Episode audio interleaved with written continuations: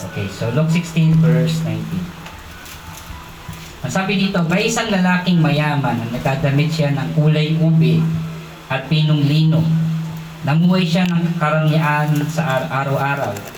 Mayroon doong isang lalaking duka na ang pangalan ay Lazaro. Siya ay puno ng galis. Inilagay siya sa trangkahan ng mayaman.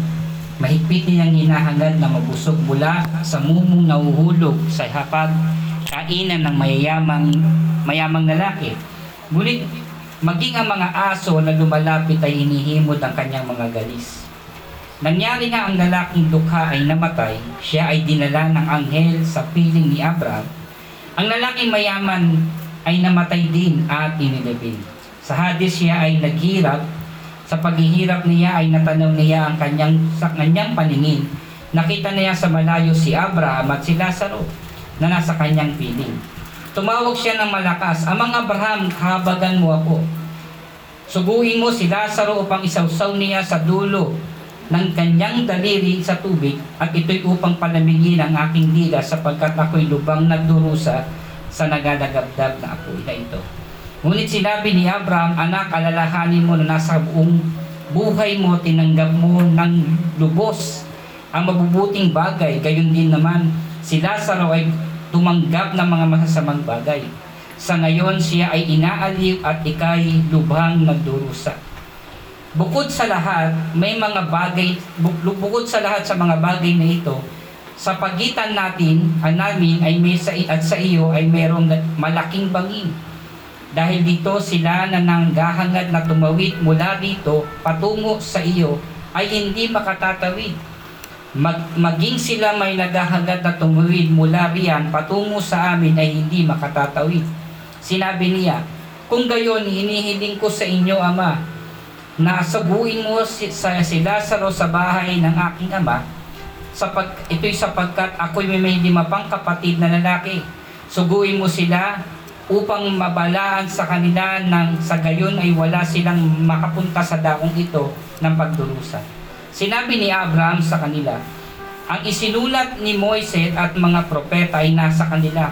Hayaan mo sila ay makinig sa kanila. Sinabi niya hindi ang mga Abraham, sila ay magsisis sapagkat pupunta sa kanila ang isang nagmula sa mga patay. Sinabi naman ni Abraham sa kanila, kung hindi nila papainggan si Moises at ang mga propeta, hindi sila makamahihikayat na, ma- na may isang pang bumangon mula sa mga patay. So tayo po yung manalangin. Ama, salamat po sa biyaya at pagpapalang amin po matanggap mula sa iyo. Buksan mo po Lord ang aming puso't isipan na mas maintindihan namin ang mensaheng ito sapagkat ito'y nagpapakita Panginoon ng aming pong eternity.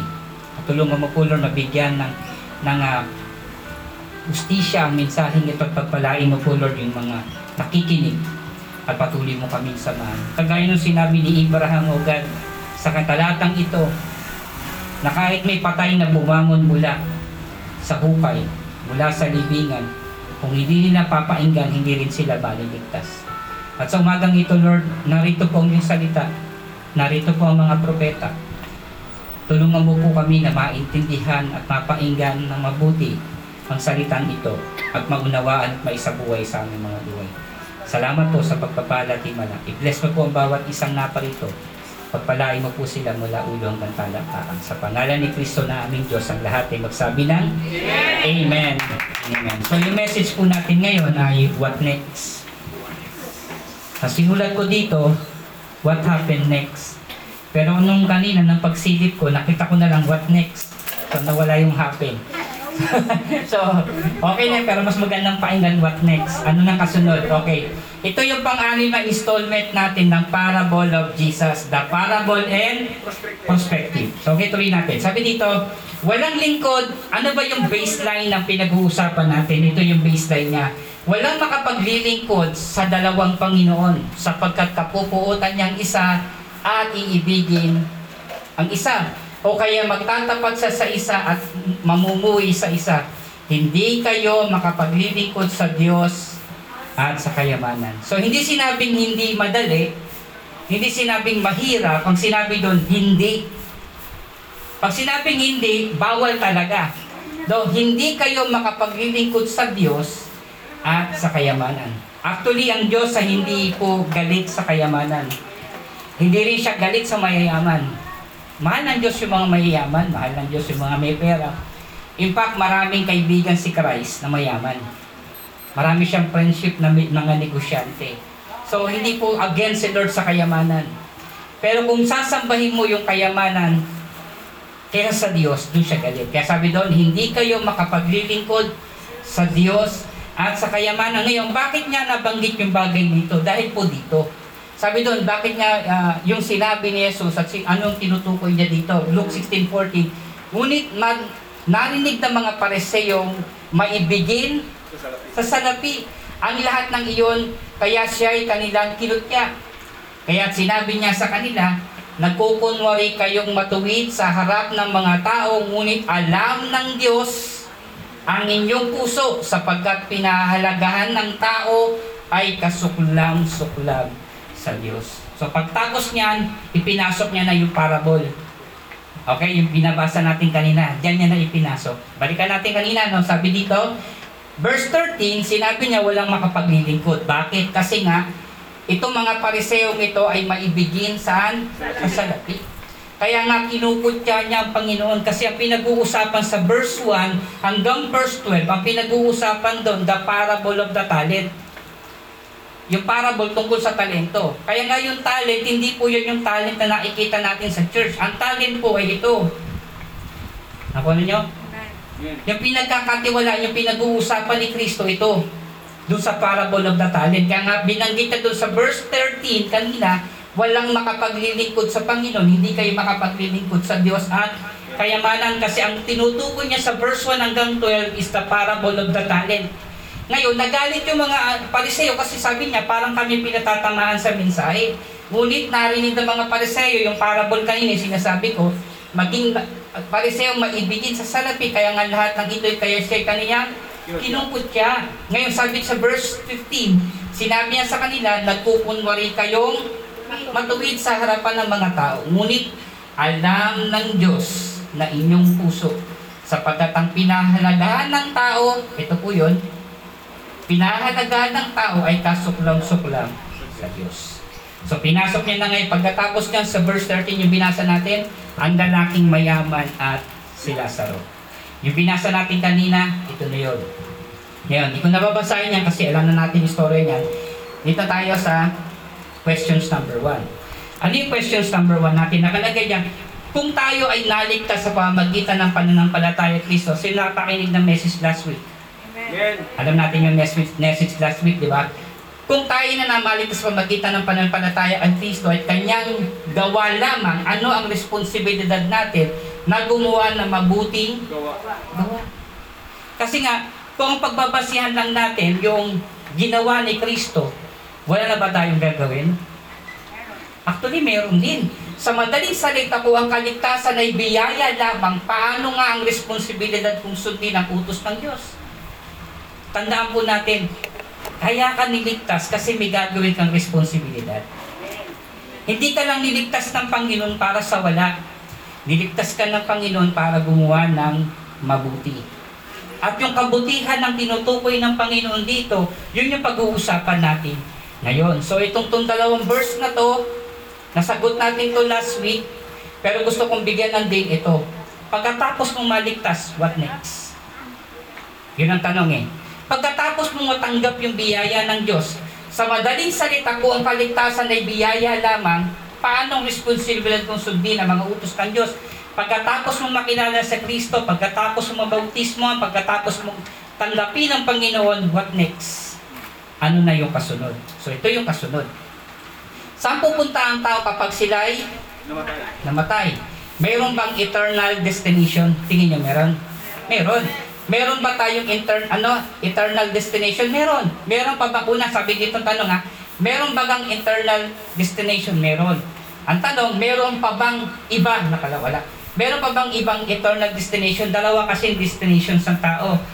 Either sa hell or sa heaven. Kaya nga sabi doon, may dalawa yan eh.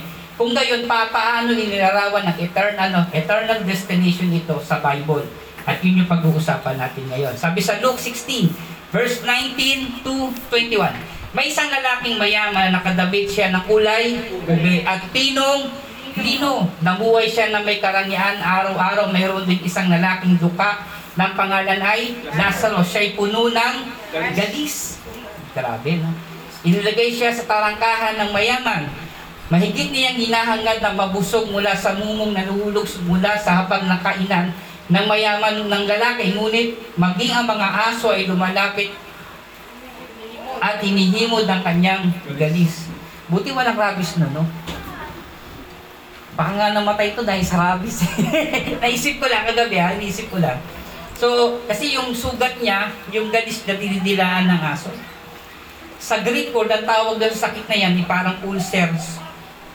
Parang, ano pagkaka, pagkakandun? Kasi parang pinagsama ng ulcer at saka sore. So, pinagsama yung ulcer, yung sugat, nagpayon, tawag ngayon, galis. Okay, tuloy natin. Tatanong number, paano nilarawan ng dalawang lalaki sa kanilang buhay sa lupa? At palagay mo, paano magdidiwang ang buhay ng dalawang lalaki sa kanilang kamatayan? Ngayon, ang gagawin natin, iimbestigahan natin ang kanilang buhay at kamatayan. So, sabi ko, paano ko ba ito ilalarawan sa church? So, ang gagawin natin ngayon, mag-iimbestiga tayo. So, samahan niyo po kung mag-imbestiga sa kanilang buhay at sa kanilang kamatayan. Tuloy natin.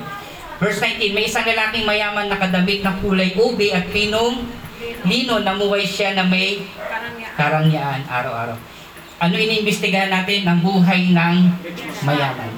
Rich kid ka kasi. Okay? Okay, rich kid. Tuloy natin. Hindi na mention ng name ng lalaki, pero ang buhay niya ay may isang buhay na marangya. Tama? Bakit kaya hindi binabanggit yung pangalan niya? Kasi papunta naman niya sa hell eh. Tama.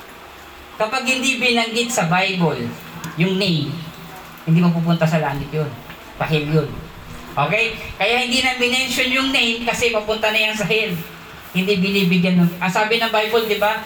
Nakasuot siya ng fine linen at ah, marangyang damit, kulay ube. So siguro naka Louis siya nung time na yon. Di ba? Naka Prada at naka Armani. Sabi ko nga, ang yaman siguro ng taong ito. Alam niyo ba yung fine linen tsaka yung kulay ube na ano na na na damit ay kinukuha yan sa isang grupo sa rare sea snail. So mahirap hanapin yan kasi nasa gitna sila ng ng disyerto at hinahanap lang yung ngayon sa suso. So kaya napakahirap maghanap ng suso sa gitna ng disyerto. Kaya pag nakakita sila nun at in-extract yun, yun yung magkukulay, yung kulay purple. Kaya mahit kaya mahal kapag may damit ka ng purple, mahal yun kasi yung yung pinagkukuhaan niya na yung snail na bihira lang makita. So napakamahal nung damit na meron ka. So malaga dito, yung katumbas ng damit na ay katumbas ng 10 hanggang 20 ginto. Kung halaga. Kaya ganun kamahal.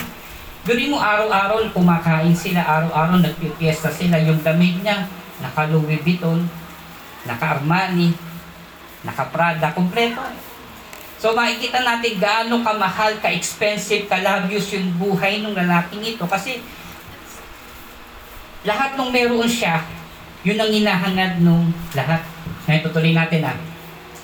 The word used in Greek in fine linen is busos. Example, the rare thread uh, secondly by the muscles. Ibig sabihin sa suso. Araw-araw may Fiesta. fiesta at araw-araw may handaan sila. Masarap ang pagkain. Ah, Hindi ko sinabi na bawal maganda pero yung sobra at di naman iniisip ang bukas, yun ang delikado. So, iniimbestigahan po natin yung buhay nung ah, lalaking mayaman. Bakit walang name? Sa hell kasi hindi naman kailangan ng name. Tama? Hindi kailangan ng name. Sa langit lang may name. Pansinin mo, sa langit nakita si Abraham. Nakita si Lazarus. So may pangalan. Siya walang pangalan kasi papunta siya sa hell. Tuloy natin. Verse 20, the life of Lazarus. Meron doon isang lalaking duka ng pangalan ay Lazaro. Siya ay puno ng galis, nilagay siya sa tarangkahan ng mayaman. May gwit niyang hinahangad na mabusog mula sa mahung nahulog mula sa hapag ng kainan ng mayamang lalaki. Ngunit maging ang mga aso ay lumalapit at pinihimod ng kanyang galis. Ano yung buhay niya? Ang ibig sabihin ng inilalagay is late. Sa taga sa English, the great word ng late is value. It means throw o dump. Itinatapon lang daw dyan sa harapan ng ng gate ng mayaman. Nung sinerch ko po ang ibig sabihin nito, bakit nila dinadala yung mga may sakit doon sa gate ng mayayaman? Kasi ang kasabihan kasi nila, yung mayayaman ang magkakalinga doon sa mga may sakit. Kaya doon dinadala. Yung mga may sakit, yung mga mahihirap, nagpupuntahan yan, dinadala sila doon sa gate ng mayayaman kasi responsibilidad, pag mayaman ka, responsibilidad mo yung mga mahihirap sa labas. Kaya dinadala sila doon. Nangangailangan siya ng medical help. May sugat siya, may gali siya. So dapat ang ang mayayaman ang gagamot kasi may mga gamit sila, may mga bagay na meron sila sa bahay na pwedeng itulong dun sa mahirap. Hindi ginawa ng mayaman yon. Uh, he need for food. Hindi siya binibigyan ng pagkain, bagkus pinupulot niya. Noong unang panahon, walang kutsara, walang tinidor, wala rin kutsilyo. Kaya yung pagkain ng kinakamay. Tama? So kung spaghetti yun, di ba? Kung spaghetti yun, dadakutin kakainin ng mayaman at yun natira itatapon dun sa labas. At yun ang pinupulot ng mga tao. So pasinin nyo lang yung buhay ah. Yung mayaman kumakain, nagkakamay, walang gamit na kutsara. Siyempre, marami yun. Susubo sa bibig, dadal mo katakin yung pagkain. Tapos pag natira, hindi yun iipunin, ilatapon yun. Kaya nga sabi doon, di ba, laid, ang ibig sabihin doon is to dump, itapon. So yung pinagtatapunan ng pagkain, doon naninirahan si Lazaro. Hindi siya binibigyan ng pagkain, yung binanggit natin verse, di ba sabi doon, na, namumulot ng mumu, hindi siya namumulot. Yung tinapon, doon niya kukunin. Hindi binigay sa kanya yun ng harapan. O, wala, busog na kami, sa'yo na to. Hindi. Pupulutin niya kasi itinapon. So, ganun kahirap yung buhay ni Lazaro. Walang care. Dito, yung aso nung unang panahon, hindi po yan alaga. Ang aso nung araw, peste. Wala nag-aalaga ng aso nung unang panahon. Ang tingin nila dyan, peste. So gaano kadumi yung hayop na yan, hindi yan alaga inaaso. Kaya sabi doon, hinihimod yung kanyang sugat. So madumi yung aso na yun. Pangalawa, ito masakit. Yung prodigal son, nakipag-agawan sa baboy. Tama? Siya naman nakikipag-agawan saan? Sa aso.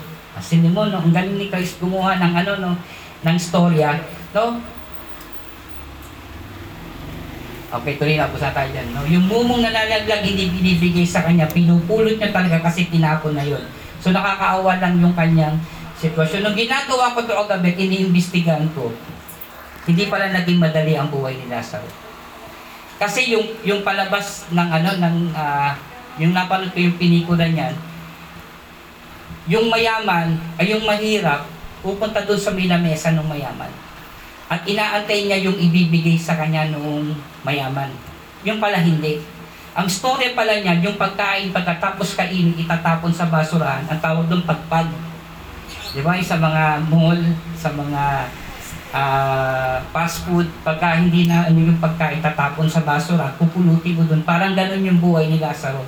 So na dapat aalagaan siya ng mayaman, dapat ang magkikare sa kanya yung mayaman, kaya dinadala dito sa, sa may trangkahan, pero hindi binibigay yung kailangan nila. So yun yung naging problema noong mayaman. So, investigate their death. Kanina yung buhay nila, ngayon pag-imbestigahan natin yung kanilang kamatayan. Lucas 16.12, nangyari na ang lalaking duka ay Namatay. namatay. At siya'y dinala sa Angel. anghel sa piling Ni Abraham. ni Abraham. Okay. Ngayon din, no? Saan na ba tayo?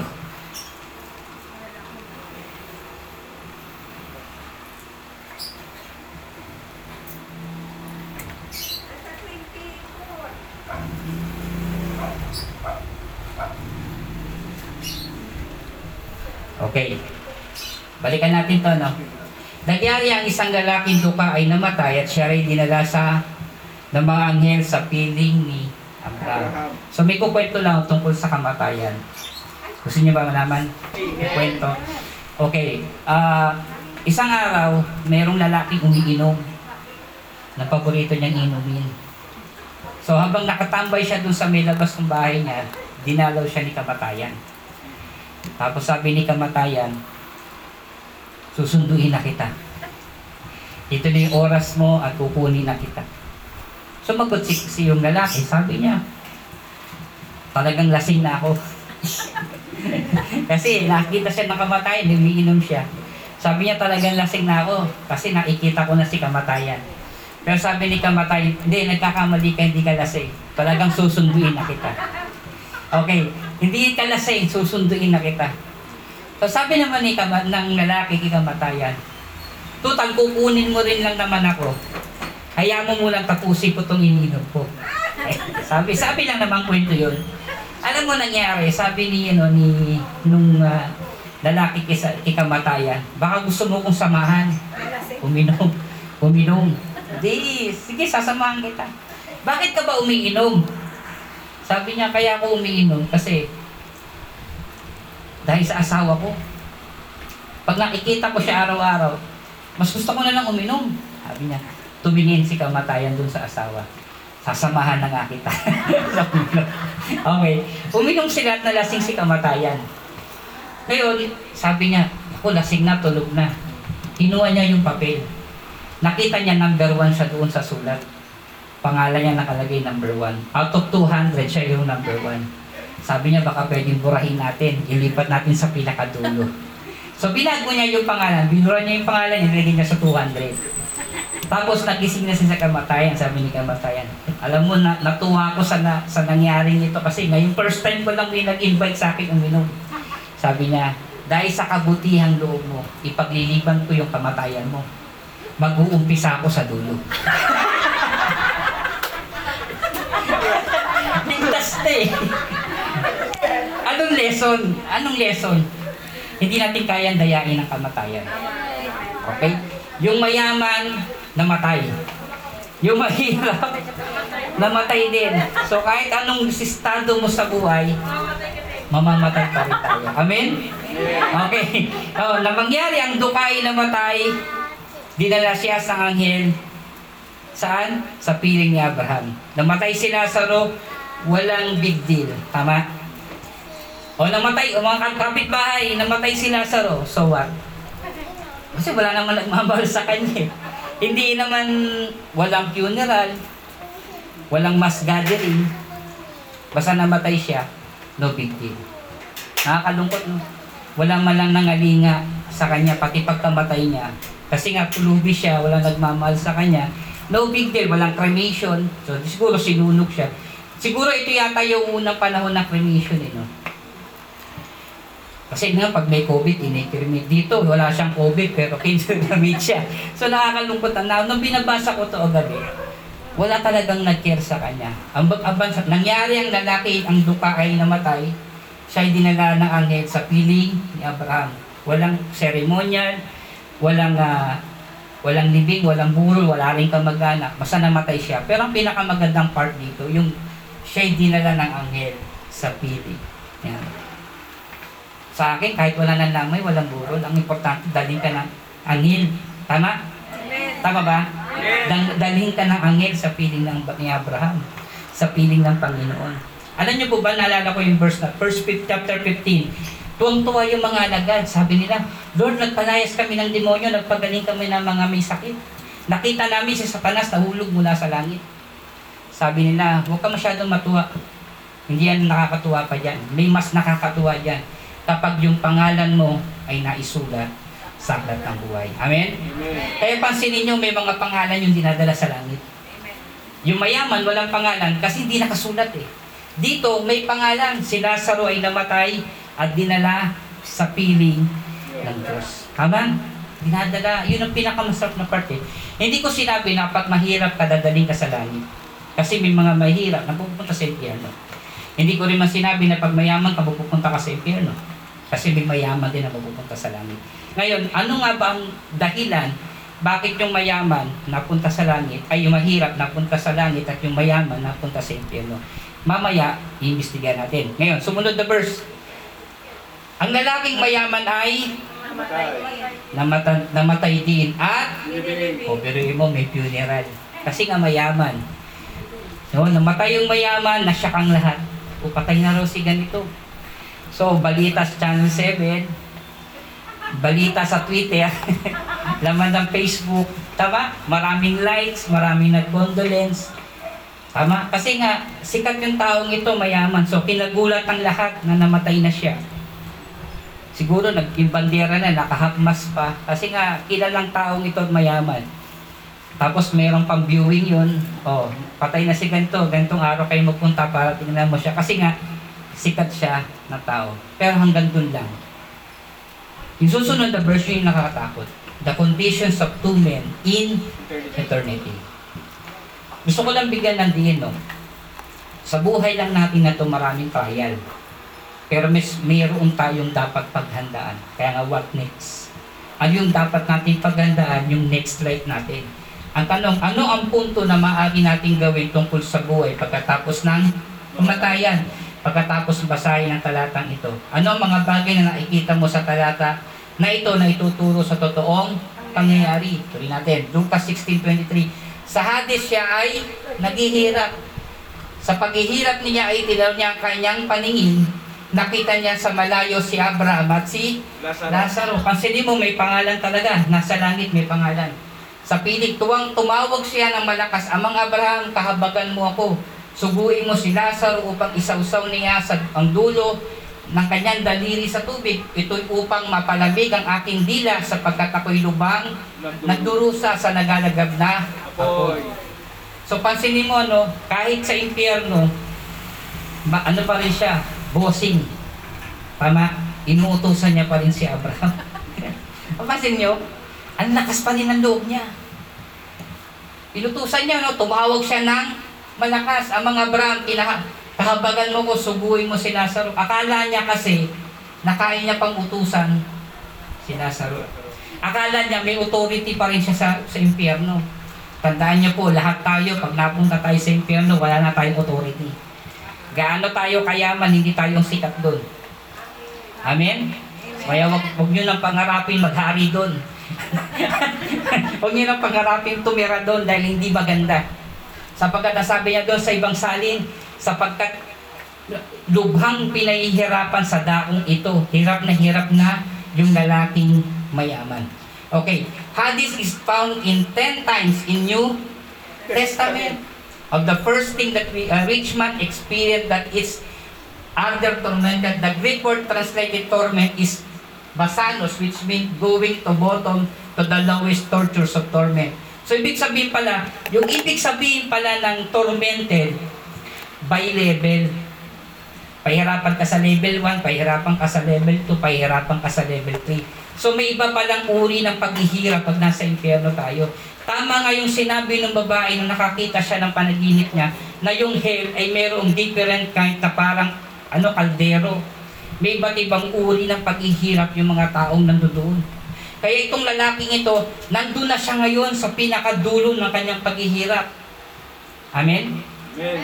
Pansinin mo, ang ganda ng buhay niya, pero nung namatay siya, sobrang hirap niya.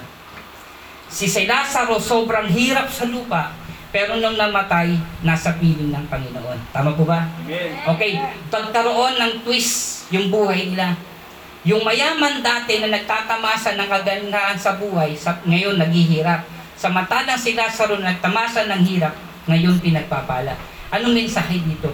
Kapatid, kapag ikaw ay naglilingkod sa Panginoon, dumadanas ka ng hirap, pagpatuloy mo. Amen. Pagpatuloy mo lang. Bakit?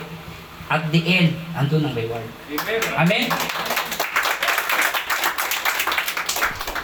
Ngayon pa lang, may pagsubok umaayaw kasi mas gusto mo yung buhay dati. Gusto mas magandang buhay noon. Pero pagdating sa dulo, wala kang reward. Kaya mas tamasain natin yung reward na gusto ng Panginoon na ibigay sa atin.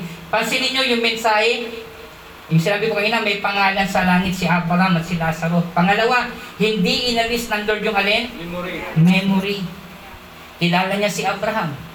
Kilala niya si Moises. Ay, kilala niya si Lazaro. si Lazaro.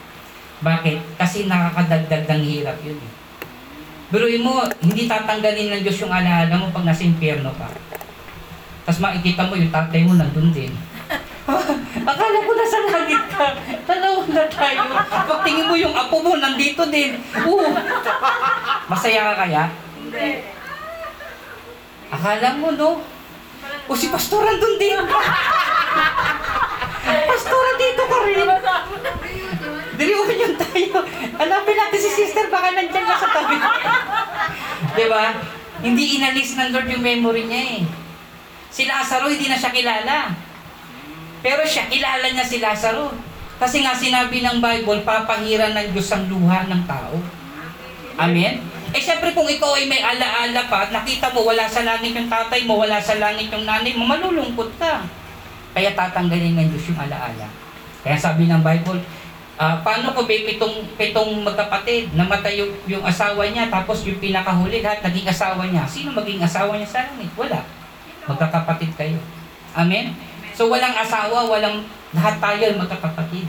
Kasi tatanggalin ng Lord yung memory. Amen? Pero dito hindi inalis yung memory. Kasi kasama yan sa pagsasuffer. Magugulat kayo, kapatid mo. Nanay mo, kapatid mo, asawa mo, anak mo. Nandun pala sa impyerno. Tandaan niyo po ah, kung gaano kadami binanggit yung, he- yung heaven. Yung heaven ah, mas maraming binanggit ni Lord sa hell. Totoo to. Sabi ng Bible, binasa ko to eh. Sa New Testament, 23 times binanggit ang salitang heaven. Pero sa New Testament, 19 lang ang binanggit ang heaven. So, mas marami. Ganyan, nakafocus ang Panginoon. Sa only gospel, ah, sa gospel pa lang, 10 times na binanggit. Binasa natin kanina, 10 times yun. Tapos hanggang Revelation, yung head, napakarami. Ngayon rin natin, the reality, mahirap sa head. Tama? Yun ang katotohanan. Huwag na natin pangarapin pa. Kung meron kang i-desire, wag na yan. Amen. Kung meron kang pangarap na place na pupuntahan, wag na dyan. Mahirap. Sinabi na nga kanina. Alam niyo po ba yung parable ng Lazaro at saka ng mayaman? Sabi nila, hindi daw parable yan. Kasi ang lahat ng parable, ka-39 na parable ni Jesus, walang pangalan. Only that. Amen? Amen. Parable of the coins. Parable of the, ano doon? Ah, the lost son, the lost sheep. Walang pangalan eh. Ito, sa lahat ng parable, ito lang yung may binanggit na pangalan. May mga characters, may mga totoong pangalan. At sabi ng isang scholar, kapag daw si Christ ay nagbabanggit ng parable, totoong nangyayari in real time. Nauna nyo? Kapag meron siyang bina, binanggit the lost sheep, nakikita niya in real time sa malayong lugar at kinukwento niya yung sa mga alagad. Kaya marahil itong itong parable ng rich man and Lazarus, nakita niya yan sa hell. Amen? Nangyayari yan sa totoong buhay, sa totoong oras, sa tamang oras ng pinag-uusapan nila. So ganyan ka- ka- ka-sharp ang Panginoon. So kahit ito ay parable lang mahirap isipin ang tao pag nandun na. Tama? Ako nga, nung iniisip ko pa lang yung kwentong ito, binabasa ko pa lang, ginagawa ko pa lang, nahihirapan na ako eh. Nahihirapan din akong ipaliwanag kasi ang hirap talagang isipin na kapag ang tao ay napunta sa hell. Sabi natin ha, paano kung totoo talaga yun? Amen? Kwento pa lang nahihirapan ka na, paano kung talagang may hell? Okay, kung naniniwala ka sa langit, maniwala ka rin na may hell. Kung naniniwala kang gumawa ang Diyos ng langit, may eternal life tayo, pupunta tayo sa langit, isipin mo rin yung impyerno din. Sa mga taong hindi kumikilala sa Panginoon, sa mga taong hindi gumagawa ng tama sa paningin ng Diyos. So dito, kung naniniwala ka sa langit, mas lalo kang maniwalang may hell. At yun yung final destination ng lahat ng walang Kristo. Kristo sa puso. Sumunod, feeling niya dahil mayaman siya, ay kaya niyang utusan si Abraham at si Moises, as if malito dapat si Lazaro. Walang magagawa ang ating buhay mula sa lupa para sa hell. Pero malaki ang factors ng buhay natin na dalhin tayo sa hell. Ulitin ko ah, walang magagawa sa lupa, yung sa buhay natin, walang magagawa yung hell. Pero yung ginagawa mo ngayon, pwede kang dalhin yan sa hell. Amen. Sabi nga po doon sa isang church na nakita ko, ano doon? Ano man yung ginagawa mo dito sa lupa ay echo sa eternity. Babalik sa iyo sa kabilang buhay. Kaya kung ano yung ini-invest natin sa lupa, pagdating natin sa langit, babalik din sa atin. Magbabounce back yun. Kaya kung di ka naniwala kay Kristo dito sa lupa, pagdating mo sa langit, magbabounce back yun. Kaya lahat ng ginagawa natin ngayon, pansin nyo ah, ang ganda talaga ng parable. Totoo lang po. Natcha-challenge ako bilang pastor na pag-aralan yung parable. Sa lahat ng topic na series na ginawa ko, yung parable talaga ang pinakagusto ko sa ngayon. Bakit? Kasi marami akong natutuklasan sa pagkatao ko at gusto kong i-share sa inyo. Amen? Okay, tuloy natin ah. Gayon din naman si Lazaro ay tumanggap ng masamang bagay. Ito yung si, ano, Lazarus conditions. Gayon din naman si, As- naman si Lazaro ay tumanggap ng masamang bagay. Sa ngayon siya ay inaaliw. Nung una, naghihirap siya. Dumanas ang hirap at pasakit, pinuputya siya. Pero sa huli, siya ngayon ay inaaliw. Okay. Ngunit sinabi ni Abraham, ito Abraham answers to the questions. Ngunit sinabi ni Abraham, anak, alalahanin mo, sa buong buhay mo, tinanggap mo ang lubos na mabubuting bagay. Gayon din naman si Lazaro ay tumanggap ng Masamang masasamang bagay. Sa ngayon, siya ay inaaliw at ikaw na may lubhang naturusan. Patas ang Diyos, hindi. Atas. Patas. Kaya hindi palaging pagdating sa lupa, masaya ka na, pagdating sa langit, masaya ka pa rin. Pero ang tanong ko lang ha, hindi dahil mayaman siya kaya napunta sa langit, ay sa impyerno. O hindi dahil mahirap si Lazaro kaya siya nasa langit. Merong dahilan. At yung pag-uusapan natin. Ngayon, sabi doon, ang magandang payo at sagot ni Abraham sa mayaman at sa atin dito habang tayo nabubuhay pa. Remember your life in earth. Yung binanggit niya kanina, naaalala mo ba yung buhay mo sa lupa? Ano bang uri na buhay na meron tayo? Paano natin ito ginagamit? Ano bang ginagawa natin sa lupa na makapagdadala, ano? Makapagdadala ba sa atin sa langit? Tuloy natin ah. Bakit siya napunta sa hell? Ang tanong. Dahil ba mayaman siya, kaya siya nasa hell? Yun ang question mark ha. Lahat ba'y mayayaman yung mapupunta sa hell? Question mark pa rin. Lahat ba na mahirap ay pupunta sa langit? Question mark. Anong dahilan bakit si Lazaro ay nasa paraiso at ang lalaki ay nasa hell? Gusto niyo malaman? Amen. Okay. Bakit siya napunta sa hell? Paikipagkapwa-tao. Yun yung wala sa kanya. Hindi dahil mayaman siya, kasi tinulang siya Kapwa. sa kapwa-tao. Kahit gaano kaganda yung church mo, kung wala ka nito, hindi ka sa langit. Amen? Nanuhan niya po. Amen. Kahit gaano kaganda yung sound system, kahit gaano kaganda kagaling yung preacher, pero ang church, ang tao, ang individual, walang kapwa-tao, hindi siya mapunta sa langit. Sabi ko nga kanina, di ba? Niligtas ka ni Kristo, niligtas ako ni Kristo. Inialay niya yung buhay at sapat na yun para maligtas ka. Pero kung wala ka namang gagawin para sa kapwa mo, lagot ka. Amen? Kasi yung kaligtasan is yun yung unang step sa mas marami pang step. Ulitin ko ah. Kasi ulitin ko para maintindihan natin ah. Yung salvation is unang step yun, si Christ. Pero habang ikaw'y nasa loob ni Christ, dumadaan ka sa proseso. Amen? Dumadaan tayo sa proseso ng pagiging matuwid. Kaya nga dito, yung pakikipagtao, doon na fail yung mayaman. Hindi dahil mayaman siya, kundi dahil nakakalimutan niyang may kapwa siya. Amen po ba? Amen. Okay. Dahil diyan nagkulang ang lalaki, mayaman. Kaya nga inilagay, kaya nga nilalagay si Lazaro para ano? Para tulungan. Yung mga mahihirap, dinadala yan sa harap ng bahay. Para ano? Para tumulong. Sa Israel kasi pag nilagay sa labas ng gate, ang may sakit at mahirap, Dahil may, dahil may obligasyon sila na alagaan at tulungan ang mahirap. Amen? Kaya walang, kaya nga may nilalagay ang Diyos eh. Kaya ka binibless ng Panginoon. Amen? Amen. Para tulungan ang mahirap. Pero pag nakalimutan natin to, magkakaproblema tayo. Hindi hindi sapat yung amen ka ng amen at praise the Lord ka ng praise the Lord. At may mga nagugutom na hindi mo kayang tulungan. Nakakalungkot yan. Hindi nakikita si Kristo. Sabi ng verse Santiago 1.27, Ang dalisay at walang dungis na sa harap ng Diyos. ay ang pagdalaw sa mga ulila at sa mga babaeng balo sa kanilang paghihirap. Ito'y upang mag-ingatan ang kanilang sarili na hindi mabahiran ng salimutan. Ano daw yung totoong religyoso?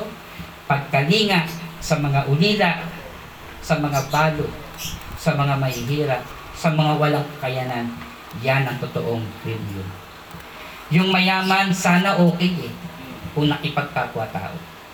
Yung mayaman, sana nasa langit siya, kung marunong siya mag-share ng blessing niya. Amen?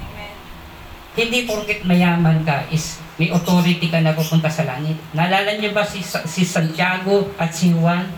Lumapit yung magulang ni Santiago, ni Juan, kay Kristo. Sabi niya, Panginoon, Guro, baka pwede man naman yung isang anak ko sa kanan mo at yung isang anak mo sa kaliwa. Aba, ayos ka manghingi ah. Gusto mo kaliwat kanan yung anak mo sa akin?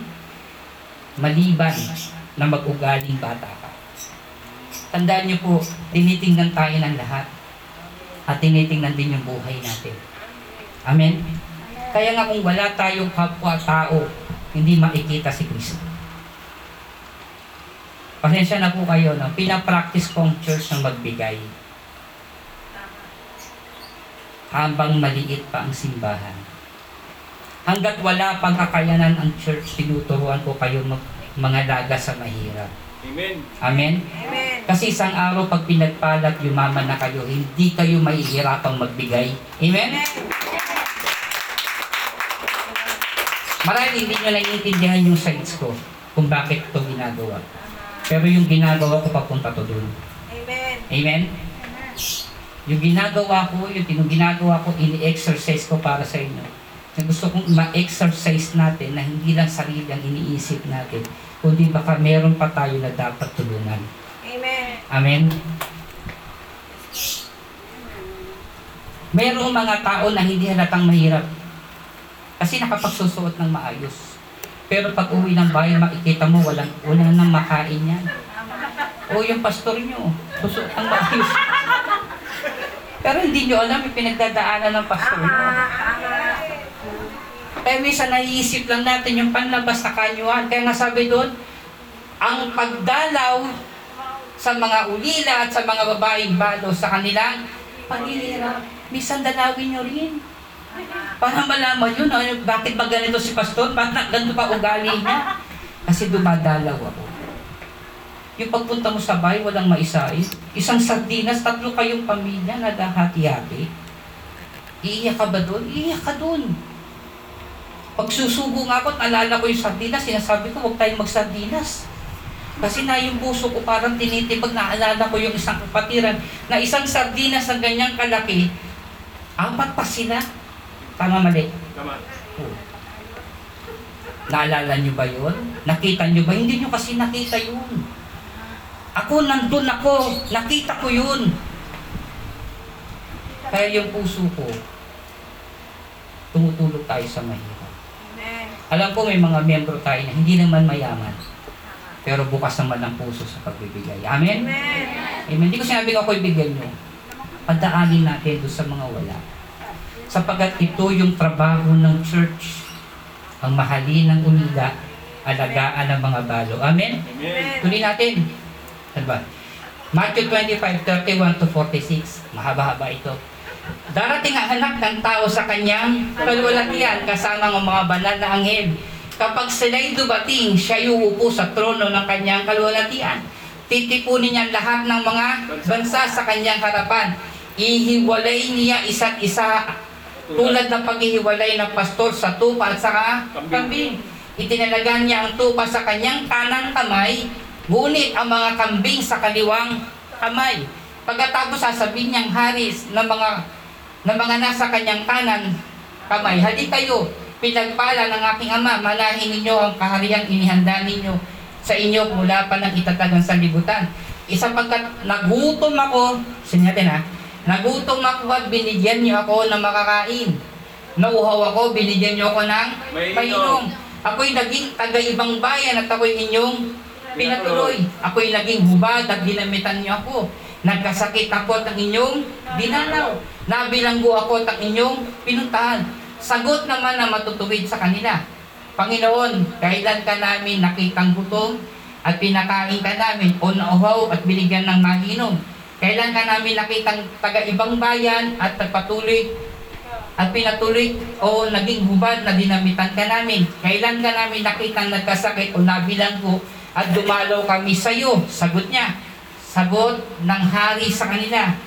Katotohanang sinasabi ko sa inyo, anuman, sabay-sabay, anuman ang ginawa nyo sa isa, sa pinakamaliit kong kapatid, ay ginawa nyo sa akin. Maliwanag? Kaya yung pagtulong sa kapwa, pwede magdala yan sa langit. Amen. Tama? Yung generosity natin sa kapwa, yung pagmamahal natin sa mga umila, pwedeng mag-lead yan papunta sa langit. May binanggit ba dyan na kay Kristo? Para kay Kristo maligtas ka? Hindi. Tandaan nyo yung pinag-uusapan natin, reward. Amen. Amen. Yung salvation, it rise. Yung reward, yung ginagawa mo sa lupa, Amen. may reward. Tuloy natin. Sasabihin din niya sa inyo, mga sa, sa kaliwa, lumayo kayo sa akin, mga Sinumpa. sinumpa. Doon kayo sa apoy na walang Hanggan. na inihanda para sa mga Diablo. sa kanilang mga anghel. At ito'y sapagkat nagutom ako, ngunit hindi niyo ako binigyan, na mga kahit nauhaw ako, ngunit hindi niyo ako binigyan ng mainom. Ako'y naging tagaibang bayan, ngunit hindi niyo ako pinatuloy. Ako'y nagubad, ngunit hindi niyo ako dinamitan. Nagkasakit ako't nabilanggo, ngunit hindi niyo ako dinalaw.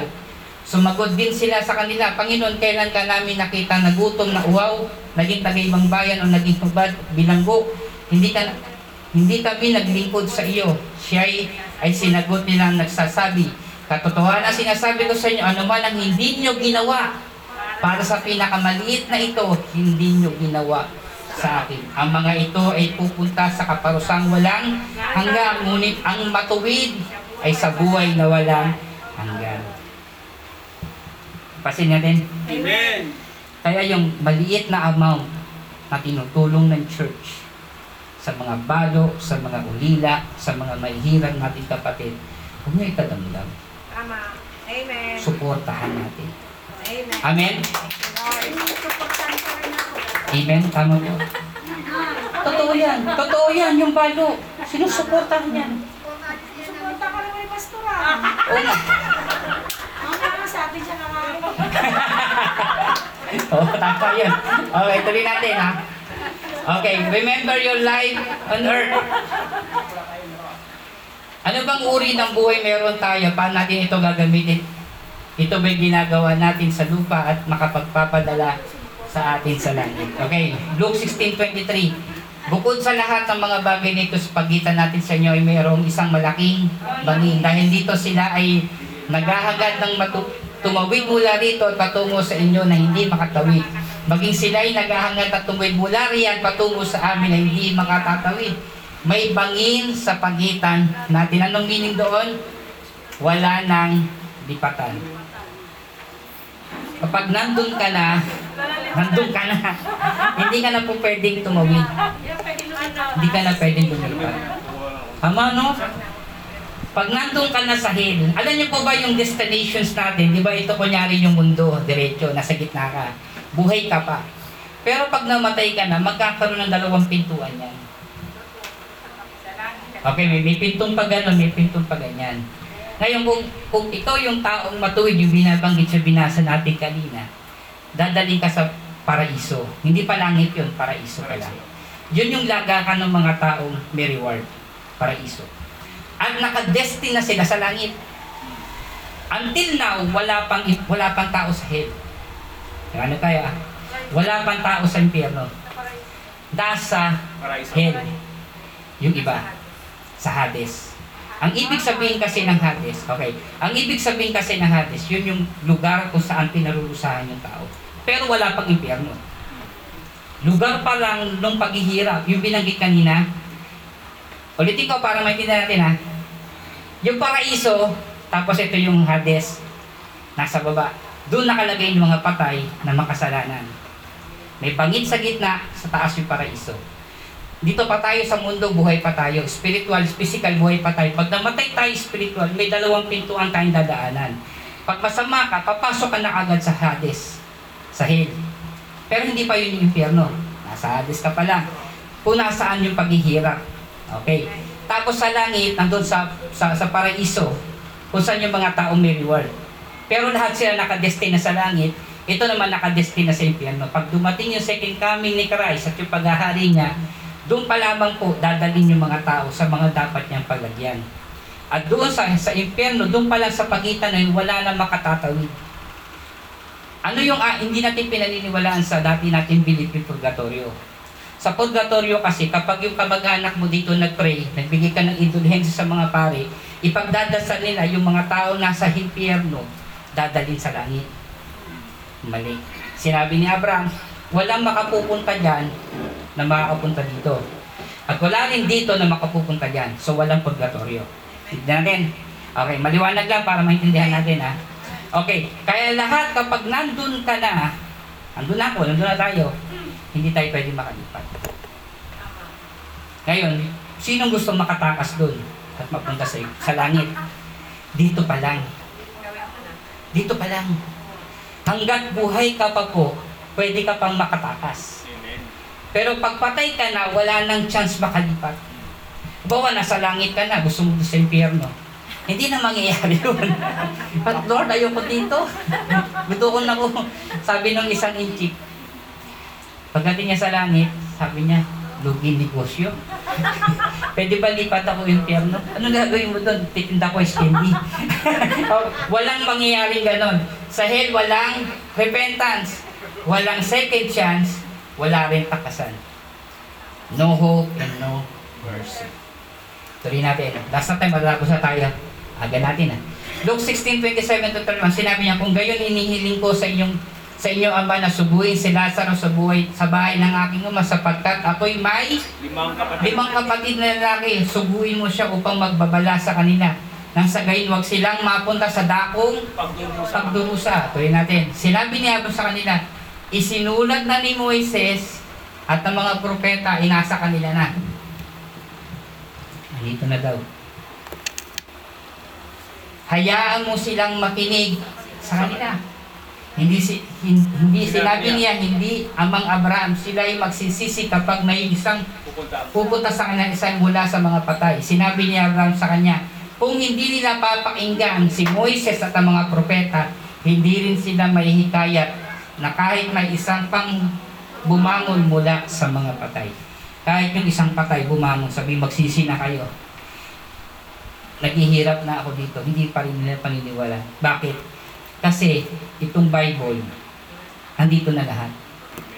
Kaya pag hindi po tayo nakinig sa salita ng Diyos, hindi natin sinabuhay, hindi natin inayos yung ating mga buhay, pupunta tayo sa dako kung sa saan yung mayaman. Ano natin? Amen. Tandaan niyo po ah, ito hindi parable. Ang tingin ko ah, hindi siya parable. Totoong nangyari ito. Nakita ni Christ at ikinukwento sa atin yung reality ng tao may dalawang pupuntahan. Paling langit o sa impyerno. At depende yan paano ka nabubuhay sa mundo. Paano natin inaayos yung buhay natin. Tandaan po natin, bahagi ng ating buhay ang ating kapwa. Amen. Bahagi ng ating pagiging reliyon ang pagdamay sa mahirap at sa mga ulila. Amen. Kapatid, kung meron kang kayang gawin para sa mahirap, ginawa mo yan, hindi kay pastor. Ginawa mo yan para sa Panginoon. Dapat matuwa kayo na kahit maliit ang church natin, nagagawa natin abutin kahit isang tao na walang makain. Amen? Hindi naman kailangan lahat eh. Hindi naman kailangan milyon ng pakainin natin. Sapat na nung may isa. Sapat na na may dalawa na matulungan tayo. Amen. Siguro hindi niyo ako naiintindihan. Nag-usap kami ng kapatid ko, sabi ng kapatid ko, eh bakit kasi ginagawa mo yan? Sabi ko, ganon? Hindi mo kasi nararamdaman yung puso ko. Hindi niyo kasi nakikita yung damdamin ko. at Wala kayo sa sitwasyon kapag dumadalaw ako. Bilang isang tatay, makita mo yung anak mo na walang makain.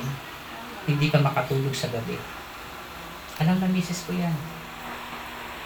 Masama lang ang loob ko minsan nakikita mo, gusto mong tulong kaso walang budget yung church para makatulong. Tapos pag hihingi ka ng tulong sa church, bakit mo gagawin yan? Bakit mo kailangan niyang gawin? Tama. Hindi nyo ba naisip, suportahan nyo yung pastor nyo, pastor nyo may puso? Amen. Hindi ako kakandidato. Isipin ah, iboto nyo ako. Ako lang ang may puso. Hindi. Ang sinasabi ko lang po sa inyo, sana ma-share ko rin. Kasi nangyari ito nung sinabi ko sa Panginoon, Lord, ang tawag nila doon, iparamdam mo naman sa akin kung saan ka nasasaktan. At mula nung time na yun, naramdaman ko yung hirap ng mga kapatiran. Sabi ko kung nasasaktan ka dito, kaya ipinadadama mo sa akin. Amen? Kaya wish ko lang sana, suportahan nyo yung pastor. Amen. Suportahan nyo siya dahil meron siyang nadikain. Natulungan yung ibang wala. Suportahan yung wala. Tayo kumakain tayo tatlong beses ang araw. Pero ba sinili po ba yung kapatiran kung may nakakain sila? Tama. Amen. Tayo may midnight snack pa tayo. Sila ba pa nagbe-birthday, may kandila, may cake? Wala. Amen? Amen. Po ba? Amen. Pasensya na po, ah, huwag sana kayo magagalit sa akin. Mahal ko po kayo. Pero gusto ko lang pong i-share sa inyo yung damdamin na minsan dumalaw kayo sa bahay ng mga kapatiran. Nakikita mo sa simbahan na ang ngiti yan. Masaya yan, ang ganda na suot yan. Pero pagbukas ng kaldero, totoo. Pagbukas ng red tubig, malulungkot ka eh. Mahahabag ka pag nakikita mo yung sitwasyon ng kapatiran na ganun. Kaya nga sabi ko kahit wala na nga ako natatanggap sa church, ini-expect ko para ibigay sa mga kapatiran. Kahit maliit yung budget ng church, nagagawa pa natin tumulong sa mga balo, sa mga unila, at sa mga wala. Sabi ko nga, Lord, i-bless mo kami, Lord. Pagpalain mo yung church. Sapagkat gusto ko pong tulungan, hindi lang isa, kundi sino pa yung mga kapatid na kahit hindi natin membro sa church, ay maabot natin. Sapagkat paano mo sasabi na meron kang pagmamahal kung yung nangangailangan hindi mo kayang tulungan? Paano masasabing may Kristo kung may nangihingi hindi mo kayang bigyan? Hindi mo kailangan lahat, kahit isa lang. Amen. May matulungan tayo. Itong mensaheng ito, nagbukas ng isipan ko na may responsibilidad tayo sa kapwa. Amen. Amen. Hindi lang, kaya tayo nagkakatipon kasi hindi kaya ni pastor eh. Amen? Kung mayaman lang ako, kahit huwag kayo mag-offering, huwag na kayo mag-offering, okay lang yan. Pero hindi. Kailangan ng church at para may matulungan tayo. Amen. Sabi ng Bible, tulungan niyo yung mga balo. Walang asawa. Alam mo, pag tinulungan niyo yan, tutulungan kayo ng Diyos. Sino gustong pagpalain ng Panginoon? Sino gustong pagpalain ng Diyos? Amen. Lahat. Tingnan nyo yung balo. Dingapin mo. Di ba? Totoo naman, di ba? Siya yung balo doon kay ano, kay ano, kay Elijah. Hindi, totoo lang po, no? Hindi. Eh, yung balo kasi walang companion eh. Walang asawa. Walang masasandalan. Noong unang panahon na, kaya mahal ng, ulitin ko ah, mahal ng, mahal ng Panginoon ng balo at ulila. Totoo yan. Kasi sa Israel, ang balo pinababayaan. Kaya naglagay siya ng batas na mahalin ang balo at mga ulila. Nalala niyo si Naomi? Namatayan siya ng asawa. Ang sabi niya, ako yung hindi na si, si Naomi na mapapalad, ako na si Mara na sawing palad. Kawawa kasi pag nabalo kay, walang tutulong sa'yo. Amen? Amen. Pero, gusto ng Panginoon lingapin sila ng Israel. Gusto ng Panginoon mahalin sila ng Israel. At sino man nagmamahal sa mga ulila, yung binasa natin kanina, ano yung ginawa mo sa pinakamaliit? Amen? Ay ginawa mo sa Panginoon. Amen? So, kaya po, kapatid, mahalin po natin yung mga ulila. Hindi ko na tapusin dito. Mahalin niyo po. Tulungan niyo po. Tulungan natin kasi sabi nung kapatid ko, itigil mo na yan. Huwag mo nang gawin yan. Sabi ko, hindi ko ititigil. Tama. Kasi ito ang po pwedeng makapagdala sa iyo sa langit. Amen? May reward at the end. Lahat ng gagawin natin. Last na po. Real talk. Sa ngayon, ano, ano? Anong oras upang hanapin ang Panginoon? Ayun. Ano, sa ngayon, anong oras upang hanapin ng Panginoon na dito dapat ipagpaliban? No, yung pag, paghanap natin sa Panginoon, hindi mo kailangan pagpaliban. Dapat yan ngayon. Amen. Whatever you do in earth is echo in Eternity. eternity. Ang buhay ay magiging patotoo sa iba. Paano tayo namumuhay at nagtitiwala sa Diyos sa ating kaligtasan. Kaya tayo tumutulong. Kaya tayo nagmamahal sa mga ulila kasi pinagdadama natin yung pag-ibig ng Diyos sa kanila. May mga balo na may pera, pero hindi pera ang hangad nila, kumpanyon. Kasi wala silang asawa eh. Kailangan nila ng karamay sa buhay. Hindi porket balon, walang pera, pera bibigyan. Hindi, baka kailangan niya ng kausap. Oo, oh, baka kailangan, sinanay ba? Pagmamahal. Pagmamahal, pagkalinga, tama. Oo. Pag may problema siya, dalawin mo, kausapin mo. Dami na namin pinapit kami sa bahay. Eh, yung nanay sila, no problem. Pero may mga kapatiran tayo na mahirap at ulila. Mahalin po natin. Amen? Amen. Okay, sa taas po natin natin mga kamay. Mula ngayon, sabihin natin, lilingapin ko na Diningapin mo na. ang mga mahihirap, Mga mahirap. ang mga balo, at mga ulila. At mga ulila. Sige po tayo natin tumayo.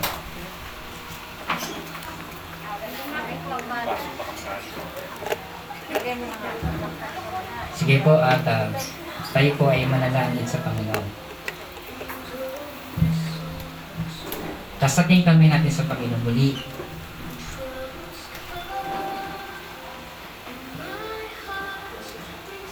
Hindi ko inihiling na lapitan mo yung makikita mo na kapatiran na alam natin na wala. Kasi nakakahiya eh. Ngayon ipag-pray mo siya. Siguro naman kapatid mo siya. Siguro naman kapitbahay mo siya o kakilala mo siya na kahit ngayon kamag-anak mo na alam mo na wala, na wala ng trabaho, namatayan ng asawa, na wala ng mga anak, nasunog ang bahay, etc. so on and so forth. Yung alam natin naghihirap ng mga mahal natin sa buhay, ipag-pray natin sila ngayon. Baka may sakit sila ngayon, nahihirapan sa buhay. Pag-pray natin sila, isama natin sila sa panalangin. Kahit na yung masama nating kamag-anak na umaaway sa atin na araw-araw, naghihirap yan kaya ganyan ang buhay nila. Ipag-pray natin sila. I give you a minute to pray to those persons that you, need, you think that they are needed most. Wala ka man may bigay sa ngayon pero kaya mong ibigay ang panalangin para sa kanila. Abutin mo.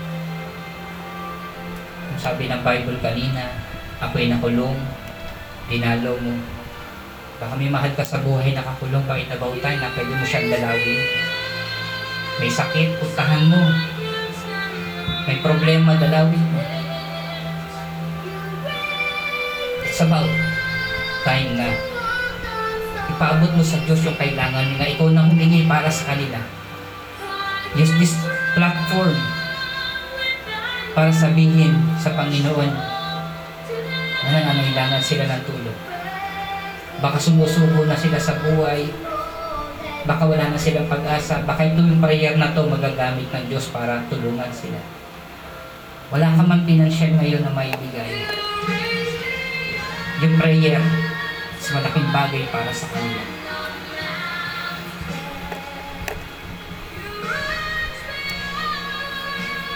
Panginoong Isus, salamat po.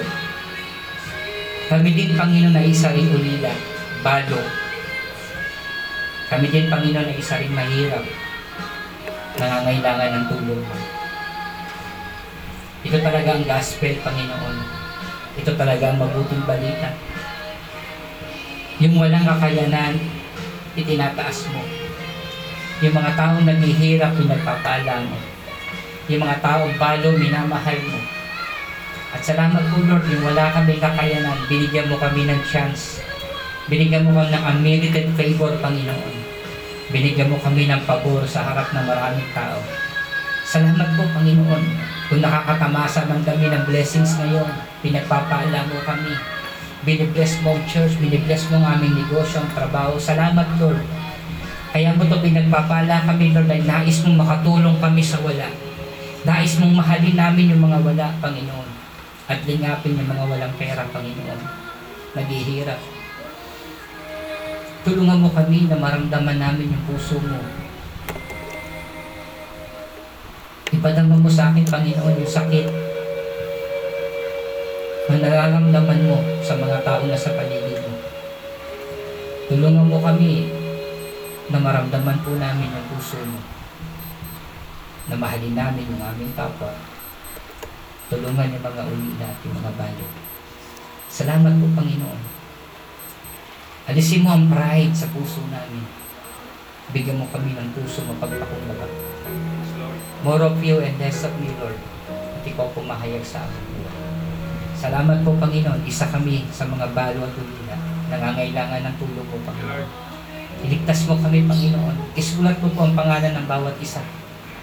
Isulat mo po ang bawat pangalan namin, Panginoon. Sa aklat ng langit. Sapagat ang gusto namin, Lord, mapunta kami sa langit at hindi sa impyerno, Lord. Tulungan mo kami magkaroon ng kapwa-tao, Panginoon. Yes, Lord. Tulungan mo po kami mahalin ang mga ulila. At salamat po sa umagang nito, Lord God. From now on, O God, magkakaroon na kami ng kabag, pag-unawa sa mga taong dapat ibigin. Patawarin yung mga nagkakasala. Ibigin ang mga taong masama. Kahit minumura kami, pinagsasalitaan kami ng masama, hindi kami gaganti, Panginoon. Sapagat ito ang turo at aral at sinabi mo sa amin. Sapagat kami binago mo na at babaguhin mo pa, Panginoon. Salamat po. At kung may mga problema mga kami sa aming asawa, sa aming mga anak, Tulungan mo kami, Lord God, na intindihin sila sapagkat may karapatan din silang maligtas. At salamat po, Panginoon. Lawakan mo po po, Panginoon, ang aming pagtitiis. Itaas mo pa ang aming pagpapatawad. Yung tolerance, Panginoon. Self-control, Lord God. Yung nine fruits of the Holy Spirit, ipagkulog mo sa amin. Sa pangalan ni Jesus, ang lahat ay magsabi ng Amen. Amen. Amen. Thank you, Lord. Salamat po.